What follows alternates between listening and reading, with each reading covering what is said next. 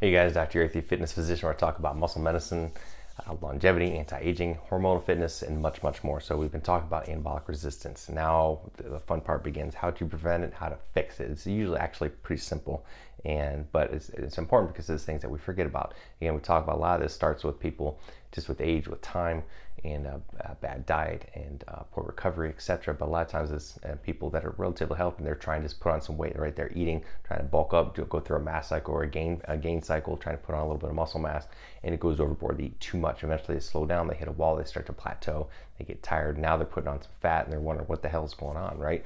Uh, so how we're going to fix this. Number obviously you're going to say duh is prevent it right? Avoidance uh, prevention is key with everything right? So but the biggest thing is avoiding the fat gain and the big and mainly through watching your nutrition right? Decreasing your intake doing doing some nutrient cycling. Again it's not about these these bulk and cut cycles right? A lot of people can do this successfully but it's very hard. It can be very tricky. Also people are trying to lose weight. They're going on these yo-yo diets. They're losing plateauing and then they're gaining it back right so we're to avoid these cycles we're to try to dial back that nutrition and it may just be that if you're going to gain or you're going to lose do it in small increments. A lot of the older studies have shown that smaller increments are much more successful.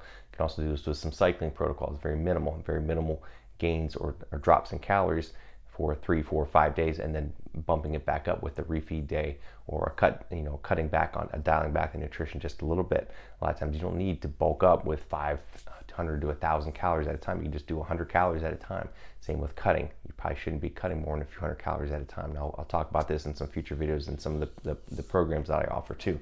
But if you're trying to, you know, cut back and you're, you're cutting, say, 500 to 1,000 calories, you're going to this crazy 1,500 calorie diet, and then all of a sudden, you know, you, you, you gorge yourself over the weekend. That's not very good. You're doing these yo-yo diets. So the other thing is, of course, is infl- reducing inflammation in general. A lot of us are inflamed, right? Again, look at your, are you getting purified water? Are you eating healthy food sources? Are you avoiding excess inflammation from poor sleep, from, from toxins? If you're using a lot of artificial nasty products and phthalates and uh, heavy metals in the water and your food products and uh, your makeup, your toothpaste, all these things. You know, if you're not sleeping properly, you're not recovering. Um, of course, we you know millions of sources of inflammation, right? Stress, you know, not not uh, taking days to mindfulness to breathe properly, eating properly, working out properly. Is your, your hormones dysregulated? Or is there some other metabolic issue? Is a medication side effect?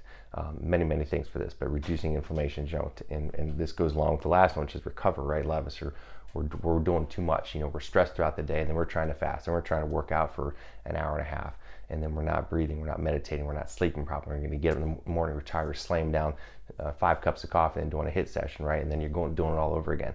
You know, just and and just you know, five days in a row, seven days in a row, you got to recover, and that's going to help with the inflammation, which is going to help with this too, right? So you're not sleeping, and you're tired. Then the next day you get the cravings, you're going to eat, and you're going to throw off your whole diet by eating a whole bunch of bad food, and you're going to try to kill it, bounce back from it by doing more workout. You know, so it's just it, it goes on and on and on. So that's the biggest thing is you know minimal minimal uh, um, cycles and fluctuations in your diet and your and your training program, reducing inflammation, recovery. Take those days off, recover, sauna, uh, uh, red light therapy, mindfulness, meditation, walking. You know, normal diet for a while. You know, there's many many things we can get into, but this is the overview of it, right?